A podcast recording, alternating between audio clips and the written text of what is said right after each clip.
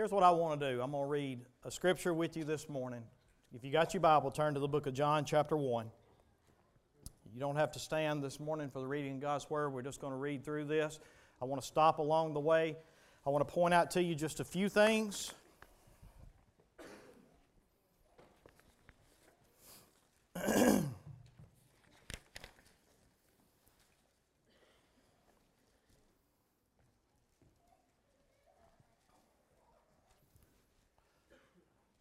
I'm going to start reading in the Gospel of John, chapter 1. I'm going to read verse 1. I'm going to go through 18. it says, In the beginning was the Word. The Word was with God. The Word was God. He was in the beginning with God. One of the things that I want you to, to think about right there is that John wrote this book, and he actually said at the end of his book, in John chapter 20, um, verse 30 or somewhere around in there, he said at the end of the book, he said, This is the purpose of me writing this book. I'm writing this book so that you may believe in the only Son. Here it is. These are written so that you may believe that Jesus is the Christ, the Son of God, and that by, that by believing you may have life in His name. So when you read the Gospel of John, you need to keep this in light that John said, Here's why I wrote this book. And when you have this purpose in mind, you can better understand what he's trying to do. So, the first thing that John wants to do is he wants to tell you who Jesus is. Who is the one that's been born the King of the Jews? And this is who he is. First off, he was in the beginning with God. In other words, John takes and he echoes the same phrase from Genesis chapter 1 where he said, In the beginning, God created. And so, in the beginning, Jesus was with God. And so, the point that John is trying to make is that Jesus has eternally existed with God before what you understand as, as time ever existed. Time did not exist in God's capacity. God created time, He exists outside of His creation. And so here he says that first thing you need to know about Jesus is that he eternally existed with God in the beginning. Not only that, the Word was with God. The Word was with God. It was equal to God. It wasn't under God or above God. It was equal to God. The Word was with God. And so He eternally existed with God. He was one equal with God. And so we see those two things. The next thing we see, and the Word was God. So, the point that John wants you to know this morning is that Jesus Christ is God in the flesh. As I told you a minute ago, Psalm chapter 49 says, A man cannot pay another man's ransom. It's too high. Truly, no man can ransom another or give to God the price of his life. It is way too high. It is costly and it can never suffice. You couldn't pay it. No sinner could ever pay what needed to be paid. But go down to verse 15 for me in that, um, Nathan, same psalm. But what? But God will. You can't pay it, but God will. And this is the reason why God came in the flesh. Christ came at Christmas to ransom you from your sin. Going back to John, verse 2. It's just another way to repeat what he said in verse 1. He was in the beginning with God. But now, how do we know that we are interpreting this correctly, that Jesus is indeed God? Well, let's go to verse 3. All things were made through him, and without him was not anything made that was made. John is just trying to help you understand that, guys, you are hearing a Christmas story from the perspective of an apostle that you couldn't have got had you been standing in front of the manger when Christ was born. He's showing you the behind the scenes here of what's going on. The shepherds didn't get this message. Mary didn't get this message. Mary said, But how will these things be since I'm a virgin? Even Mary looked at this whole thing and she said, I don't understand. I get it that I'm going to have a child, but how is this? She was full of confusion and she was full of questions. But here we have the apostle giving you the behind the scenes look, and he wants you to understand something, guys. God Himself, the creator of all creation, became part of His creation for you. He became a babe with a mother named Mary that had to change his poopy diapers. The creator of all things had to have his diaper changed. Do you see that? And he came here for the purpose of living a life as a man so that he could relate to the, to, to the struggles that you face, so that he could be your great high priest, so that you could have access to God and you could come to him at any time with anything. We have all those scriptures in Hebrew, namely in Hebrews chapter 4. But let's keep reading. Verse 4. The next thing that John wants you to know is in him was life. Well, if he's the creator of all things, doesn't it make sense that he is, also has life in him? And why do we need life? Because the life was the light of men. Go to verse 5. The light shines in darkness, and the darkness has not overcome it. Here's what he's trying to say. Guys, the world of men needed light. Anywhere that there's darkness, it's because it's void of light, right? And so he came to be to give life because the life was the light that men needed. And so what he's saying here is that men live in a world of darkness. Go to Romans chapter 1 real quick. I want to read through those verses. Romans chapter 1 verse 21. For although they knew God, they did not honor him as God or give thanks to him, but they became futile in their thinking. Their foolish hearts were darkened. Claiming to be wise, they became fools, and they exchanged the glory of the immortal God for images resembling mortal man and birds and animals and creeping things. Basically, here's what he's saying. Because we didn't want to honor and glorify God and we didn't want to live for God, but instead we wanted to live for ourselves and for all these things that creation has, we exchanged the glory of the Creator for the things that He has made. And we looked at the things that He has made, and what did we say? I'd rather have this than you. And therefore, let's see what happened as a result of that in verse 24. Therefore, God gave them up in the lust of their hearts to impurity. So here's the first thing you need to know about this dark world it comes because we have impure hearts. It comes because our hearts are impure.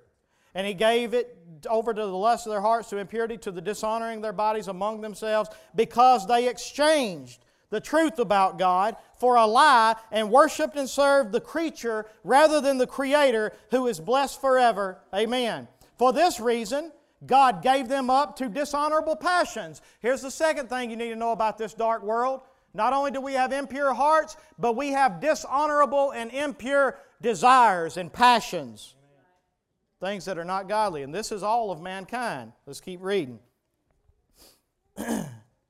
For they, and he gives an example of it. He says, For they exchanged natural relations for those that are contrary to nature, and the men likewise gave up natural relations with women, and were consumed with passion for one another, men committing shameless acts with men, and receiving in themselves the due penalty for their error. But then look at verse 28. We see the third thing that is wrong with this dark world. And since they did not see fit to acknowledge God, you think about that. Here's the root of our sin, guys. We always looking at the symptoms and looking at the, um, the sexual immoralities and the drunkenness and all these other things that we see as the world is sin. But here's the root of our sin. Since they did not see fit to acknowledge God. There's the root of it. You know what the root of our sin is? I don't want God. Since they did not see fit to acknowledge God, God gave them up to a debased mind to do what ought not to be done. Keep reading. They were filled with all manner of unrighteousness, evil, covetousness, malice. They are full of envy, murder, strife, deceit, maliciousness. They are gossips, slanderers, haters of God, insolent, haughty, boastful, inventors of evil, disobedient to parents, foolish, faithless, heartless, ruthless. You want to know why the world is dark and why it seems to be? How many of you could vouch for me this morning and say the world seems to be getting a little darker every day? You want to know why? Because we have impure hearts, because we have impure passions, because we have debased minds, and because we don't want God. And so God gives us over and He says, okay, let me show you what a world looks like whenever you make your own decisions of right and wrong. And what does that world look like? dark. Now go back to John with me. John chapter 1, verse 4 again. In him was life, and the life was the light of men. The light shines in the darkness, and the darkness has not overcome it. God came into this world because it was a dark world. God came into this world because you and I needed light and you and I needed life. And this morning, God offers you those two things. When you see the birth of His Son, don't just look at a little baby and go, oh, oh, baby Jesus. No, He don't want you to look at Him and go, oh. He wants you to look at Him and go, oh. I need light because I'm dark. I need light but I can't have light because I can't do good because my heart is dark, my mind is debased, my passions are impure. So, what do we do? He said, You must be born again. I want to read one last scripture to you, and I'm not even going to finish this. John chapter 3, starting in verse 16. Bring it up for me, Nathan. For God so loved the world that he gave his only Son. This is Christmas that whoever believes in him should not perish but have eternal life. Everybody knows that, right? But let's keep going because these are the ones you may not be as familiar with. For God did not send His Son into the world to condemn the world. Guys, here's the promise that God gives you this morning I didn't come here to condemn. But the problem is the condemnation is already here. I'm not here to condemn, I'm here because the condemnation is already here.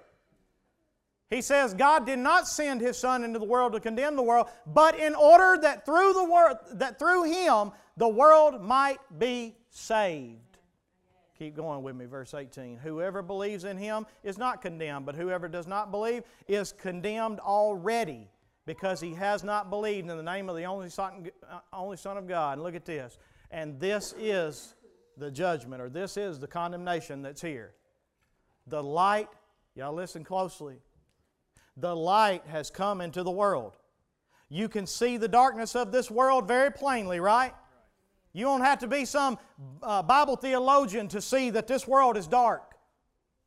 And he says here that here's the judgment light came into the world through Jesus Christ. He lived a life to show you what the light of God looks like, and so it would shine on your darkness and you could see it plainly. And light has come into the world, but here's the problem people loved the darkness rather than the light. And the evidence of it was that their works were still evil. He came to give you new life. He came to cause you to be born again. You know what it means to be born again? It means to have a new heart. He gives you a new heart. He wipes the slate clean. He says, Here, renew it every day and build on my word, and let me teach you what it looks like to live in the light. And He come to give you a new mind. He said, Be renewed in the spirit of your mind daily. And I'm going to do that by giving you a clean slate, cleansing you of sin, and teaching you how to walk in the light with a new heart and a new mind. And with this new heart, I'm going to give you new desires because you're nature desire says, I don't want God. I don't want God. But the desire I'm going to give you says, I want to want God. Amen. I want to follow God. I want to fight my sin and I want to be in His path. This Christmas morning, there is no greater gift that you could receive from anybody than the one that Christ offers you as He came into this world. He says here that I am the light of the world. I am the one that is shining in the darkness. And whoever will believe on me and put his trust in me and put his faith in me and follow me, whoever will do that, I'll save them. I will save them from the wrath of God. No matter how dirty you think you are, no matter how dark you think you are, no matter where you've been. But this is the condemnation, guys. Light has come into the world. It has. And it's showing itself to you right now. But the question is are you going to love the darkness more than the light? I pray that's not the case with you. And so we're going to have a quick time of invitation this morning. I want to ask Chris to come. As he's coming, can I just finish reading John chapter 1? Just finish, just read it. That's it. Look at verse 6. There was a man sent from, John, from God whose name was John. He came as a witness to bear witness about the light, that all might believe through him. He was not the light, but he came to bear witness about the light. The true light, which gives light to everyone, was coming into the world. He was in the world, and the world was made through him, yet the world did not know him. He came to his own, and his own people did not receive him. But look at verse 12. Here's the promise. Remember, we've been praying, our Advent prayer has been God, fill us with all joy and peace in believing, so that we may overflow with hope by the power of the Holy Spirit. Well, here's where your joy and peace comes from. Verse 12. But to all who did receive him, who believed in his name, he gave the right to become children of God, who were born not of blood, nor of the will of the flesh, nor of the will of man, but of God. The ones who he gives a new heart, a new mind, and he puts you on the path to fight your sin. And then look at verse 14, just in case you question whether he was talking about Jesus being the Word or not. And the Word became flesh and dwelt among us, and we have seen his glory glory as of the only Son from the Father, full of grace and truth. John bore witness about him and cried out, This was he of whom I said, He who comes after me ranks before me, because he was before me. For from his fullness we have all received grace upon grace. For the law was given through Moses but grace and truth came through Jesus Christ. No one has ever seen God, the only God who is at the Father's side. He has made him known to us. It is my prayer this morning that if you don't know Him and you've not put your faith in Him and you have not confessed Him as your Lord and Savior, I pray that you would hear that He wants to give you the right to become a child of God. He wants you to see the light and see your darkness, and He wants you to come to the light, and He will lead you out of darkness. But that choice is up to you.